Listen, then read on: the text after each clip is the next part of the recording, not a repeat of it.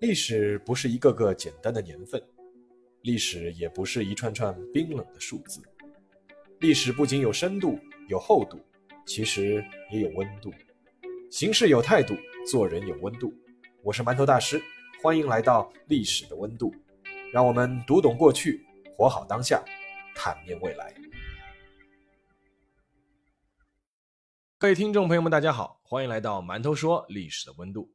今天呢，我们还是继续古史春秋这个栏目。不知道你们有没有听说过一句话，哎，叫崖山之后无中国啊。一般说这个话的人啊，会做出一副扼腕叹息的样子。什么叫崖山之后无中国？这句话是怎么来的？我们又应该怎样理解或看待这句话？啊，这些呢，就是我们今天要说的故事，以及后面要讨论的话题。在今天的广东省江门市新会区以南约五十公里的地方，有一座山，属于珠江三角洲水系的潭江末段颍州湖水就在这座山下出海。那这一段呢，也是潮汐涨退的出入口。其实像这样的地方，放眼中华大地并不少见，没有什么特别之处，但这座山却一直被很多人记住，甚至刻骨铭心，因为这座山叫崖山。七百多年前，在这里发生过一场大海战，这场海战足以载入史册，因为它是两个帝国之间最后的大决战。海战的结果是一个曾经无比强大的帝国被完全征服，一个曾经无比灿烂的文明遭受了浩劫。时间回到公元一二七九年，这一年，在中国历史上，无论是经济水平还是文明程度都处于顶尖水平的南宋王朝，终于走到了它的最后一个年头。现在回望，南宋一个偏安江南的国力，在强敌环伺之下，居然能够存活长达一百五十二年，还能繁衍出当时处于世界一流水平的文明，实在是让人惊叹。尤其是面对可能是人类冷兵器时代最强大的军事力量——蒙古铁骑，南宋其实是在昔日那些强邻纷纷被轻松征服的前提下，顽强抵抗了近半个世纪，堪称奇迹。但是到了一二七九年，一切都走向了尾声。在那一年，南宋王朝其实已经基本处于一种失控的状态了。一二七三年，死守长达六年之久的襄阳城被攻破，南宋帝国的核心抵抗意志崩溃。一二七四年，三十五岁的宋度宗逝世，才三岁的宋恭宗赵显即位，而他面临的对手是五十九岁雄心勃勃已经称帝的忽必烈。忽必烈在同一年将元朝的首都定在了大都，也就是现在的北京，然后开始全力攻宋。一二七五年，南宋的军事重镇安庆和池州被攻破，长江防线全面崩盘。一二七六年，元军兵临北宋的首都临安城下，南宋上表愿意称职，年年纳贡，忽必烈不同意；南宋在上表愿意称侄孙，忽必烈依然不同意。最终，南宋递交降表，宋恭宗宣布退位投降，援军进城。严格意义上说，南宋在这一年已经亡了，但是赵显的哥哥赵氏和弟弟赵昺在大臣的保护下逃出了临安城。但凡还能留下一丝赵氏血脉，总是要抵抗一下的。更何况南宋一朝不就是宋高宗赵构上演类似情节建立起来的吗？从一二七六年到一二七九年，南宋的最后残存力量进行了近乎悲壮的绝望抵抗。在整个过程中，有三个人值得一提。一个人叫文天祥，这个人大家都已经很熟悉了，这里就不再赘述了。另一个人叫陆秀夫，陆秀夫少有才名，后来入了南宋名将李廷芝的幕府，一路升迁。在南宋小朝廷流亡的三年里，如果没有陆秀夫的存在，队伍可能早就散了。陆秀夫等人先是立赵显的哥哥赵氏为宋端宗，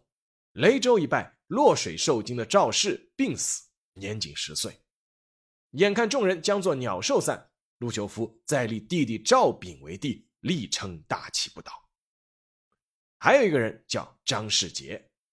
如果说陆秀夫是安内的文臣的话，那么张世杰就是当时屈指可数的还愿意尽忠效力的武将。元朝攻打南宋的时候，宋度宗诏令天下勤王，应者寥寥。第一个率部赶到并拼死护驾的就是张世杰。在三年的时间里，张世杰其实有无数可以投降的机会，但是他始终没有低头，甚至将来劝降的人割舌车裂。但是面对当时强大的蒙古人，南宋以举国之力都无法抗衡，凭借几个忠臣和残兵又能改变什么呢？更何况忽必烈是坚定的要斩草除根的。一二七六年南宋朝廷宣布投降的时候，在两广和福建还有大片的土地，但在三年的时间里，在元军的不断合围之下，土地越打越少，控制范围越来越小。坚持到一二七八年，文天祥战败被俘，而张世杰在失去雷州最后一个重要城池之后，南宋小朝廷在陆地上的据点已经是损失殆尽。无奈之下，大家只能流亡海上，开始海上临朝。一边是宁死不降，一边是穷追不舍。一二七九年三月，元军的汉人将领张弘范率大军兵临城下，一场避无可避的生死大决战终于到来，而决战的地点就是崖山。接下来留给崖山之战的篇幅其实也不需要太多，因为这是一场胜负结果已经注定的悬殊之战。按史记载，元军投入作战的兵力是战舰四百艘，士兵两万人，其中还不含水手，而所有人中大概只有一千人是蒙古人，其他都是主要包括汉人在内的其他民族士兵。而南宋当时号称有二十万人，舰船一千艘，但这二十万中绝大多数都是皇室宗族、文臣、家眷，还有大量百姓，实际可作战人员也就是数万人。而舰船中也有不少是民用舰船，这不是一场只以兵力就可以计算的战斗。一方虽然是游牧民族，但以平定中原，是把南宋版图早已划入自己疆域的大一统王朝；而另一方虽然是文明领先，但以江山丢尽，苦撑危局，是已经退无可退的最后抵抗力量。经历了连续的海上颠沛流离，南宋的最后一丝残存力量在士气上其实已经垮了。这也迫使张世杰做出了一个现在看起来是一个大败笔的决定，在决战之前放弃占领海湾的出口，这也等于放弃了逃生之路。站在现在的角度回看，张世杰虽然忠勇之心可嘉，但在军事指挥业务上确实也有不少地方值得商榷。不过我们现在是开了上帝视角，放在当时，张世杰确实也有自己的苦衷，因为长时间在海上漂泊，南宋的军队已经是怨声载道，军心涣散，如果此时留下一条退路，很可能是大战一开，全军溃逃。不仅如此，张世杰还下令将陆地上的宫殿、房屋、据点全部焚毁，然后将一千条宋朝的船只用大绳索串联起来，形成连环船的方式，将皇帝赵昺的龙舟放在军队的最中间，他是准备背水一战。乌云密布，巨浪滔天，一场明知不可为而为之的悲壮决战终于拉开帷幕。元将张弘范首先采取的是火攻。张弘范可以说是元灭南宋整个过程中居功至伟的大将，克襄阳、取池州、大败宋军于胶州，都是出自张弘范之手。后来有民间传说说张弘范命人刻碑，上面写郑国大将军灭宋于此，有人在前面加了个字，便宋郑国大将军灭宋于此，意在讽刺。但是我们要知道，张弘范虽然出生在今天的河北保定，但在那个时候本来是属于金朝的势力范围，而张弘范出生的时候，金朝已经是灭亡四年了，所以他自我的身份认同从来就是一个元朝人，可以说他是个汉人，但确实从来没有在宋朝当过官，也并非宋朝的降将。在征伐南宋的过程中，张弘范倒是尽量避免屠城和杀戮，试图用汉人文化触动蒙元文化。应该说，张弘范确实是一个元朝不可多得的将才，文武双全，水陆精通。但是张弘范火攻的战略并不奏效，因为张世杰将南宋的船只都涂上了泥，火根本就烧不起来。但张世杰很快就尝到了自己决策带来的后果，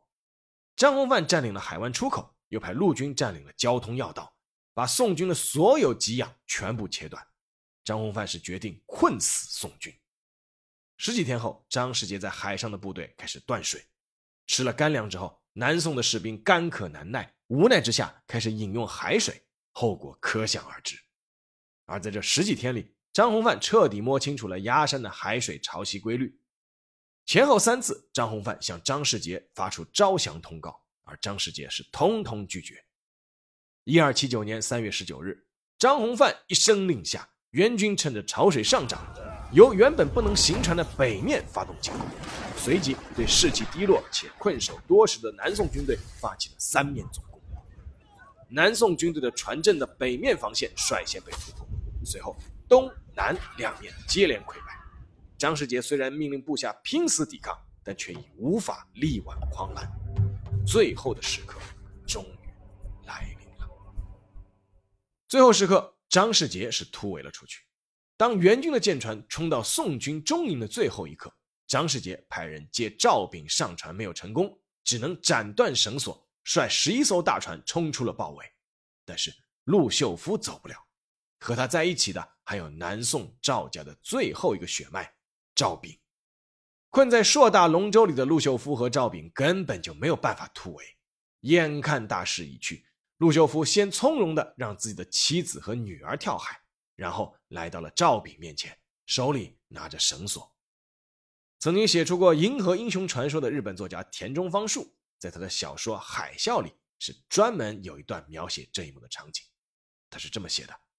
陆秀夫是对皇帝说，皇上，久等了，接下来臣会一直陪伴着皇上，皇上准备好了吗？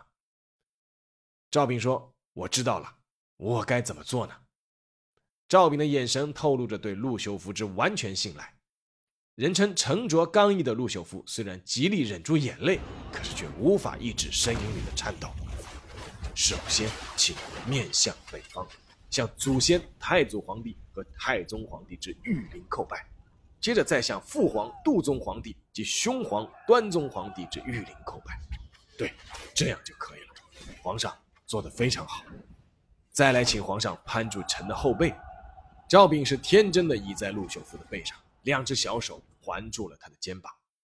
陆秀夫准备了两条带子，一条缠绕在腰上，将赵炳和自己绑在一起，另一条则绑住了自己的脚踝和铁矛。陆秀夫说，那么我们就出发了。在说话的同时，陆秀夫先将沉重的铁矛抛入了海里。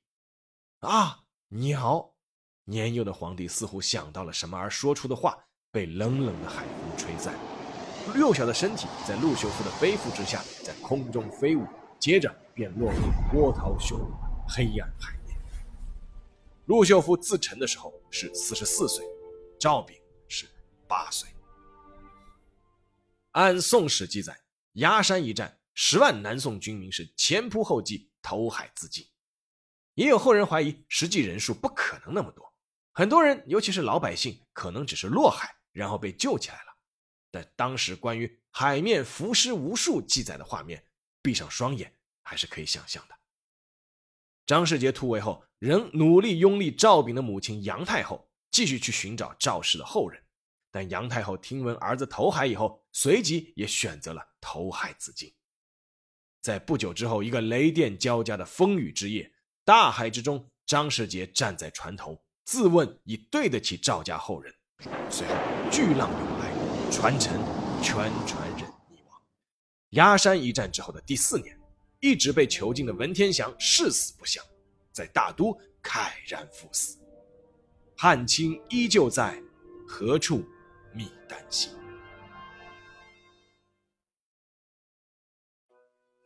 好，下面进入馒头说时间。和以前的节目可能有点不一样，这一期的馒头说啊有点长，因为我们要专门聊聊崖山之后无中国这句话。崖山之后无中国，或者说是崖山之后无中华，哎，是一度颇为流行的一句话。讨论这个话题啊，是很容易引起争论乃至骂街的，但是这里呢，还是想说两句。这句话的出典啊，到目前为止还没有找到过明确的出处。网上流行的说法是日本的一个叫内藤虎次郎的记者说的，但事实上他没有说过类似的话。相反，内藤这个人啊，他对元朝和清朝的政权评价还比较高，但是考虑到他这个观点的时代背景是日本虎视眈眈是准备侵略中国的时期，所以他们来认可异族的统治这种倡议啊，倒是合乎逻辑的。还有一种说法说这是田中芳树在小说《海啸》里说的，但是整本书里面没有这样的话。目前可以找到的还算确凿的出处啊，就是明末文坛领袖钱谦益写的一首诗，叫《后秋兴之十三》。这首诗呢是这么写的：海角崖山一线霞，从今也不属中华，更无渔父捐躯地，况有龙蛋泛海茶。不过啊，值得一提的是，钱谦益自己当时是以南明礼部尚书的官职投降了清朝，并且继续做官的。崖山一战及之后，南宋的汉人精英文化确实损失比较惨重，回首那段历史，确实也让人扼腕乃至是揪心。再加上蒙元军由北至南的大规模屠城，手段极其残忍，说中华文明遭受一场浩劫并不为过。但由此是不是就能上升到崖山之后无中国了呢？有人可能会说，无中国说的不是疆域，是文化。那么就先从文化角度来看吧。元朝的元这个字本来就是取自易经的大灾前元，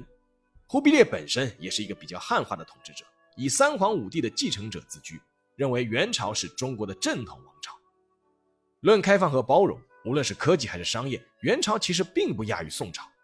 中国的火药、指南针、印刷术在这一时期由阿拉伯传入欧洲，同时呢，我们也引入了医学、天文学、农业技术、数学、金属工艺等等。至于汉朝人推崇的儒家文化，这里要说一句，孔子的大成、至圣、文宣王的头衔就是在元朝的时候被加封的。孔孟之道乃至理学在元朝没有被消灭，这是在元史等记载中都是有案可查的。当然，南宋灭亡肯定有很多文化传统随之消失，但要说灭绝却不至于，而之后的传承、复兴乃至是发展也不能视而不见。野蛮民族用武力征服先进民族，然后在文化和文明上被先进民族征服。马克思的这个论断，元朝其实是一个很好的样本。虽然元朝的统治阶级是蒙古人，但是在文化和制度上，他们其实啊是被汉人同化了。这并不是一种沾沾自喜的阿 Q 精神，而是一种文明发展的客观规律，哪怕这并非是被征服的先进民族的本意。好，说完文化角度的问题，我们再来看看精神和气节的问题。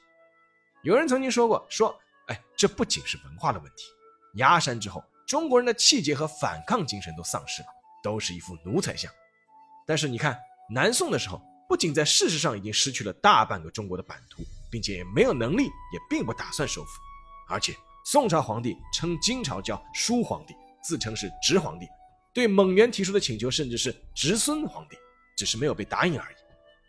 毫无疑问，文天祥、陆秀夫和张世杰等一批人堪称是民族英雄。但这里我要插一句啊，处在当时的历史角度，敢于奋勇抵抗异族入侵的人都是值得后人尊敬的，这和现在的观念也并不矛盾。但是像文天祥这样的人之后就断绝了吗？那如果这样定义的话，那又怎么对得起自一八四零年鸦片战争以来中国无数奋起抗争的意识的英灵呢？又如何对得起那些在抗日战争中前仆后继的中国军人和百姓呢？第三，我们从文明的传承来看，世界四大古文明，古印度、古埃及、古巴比伦和中华文明，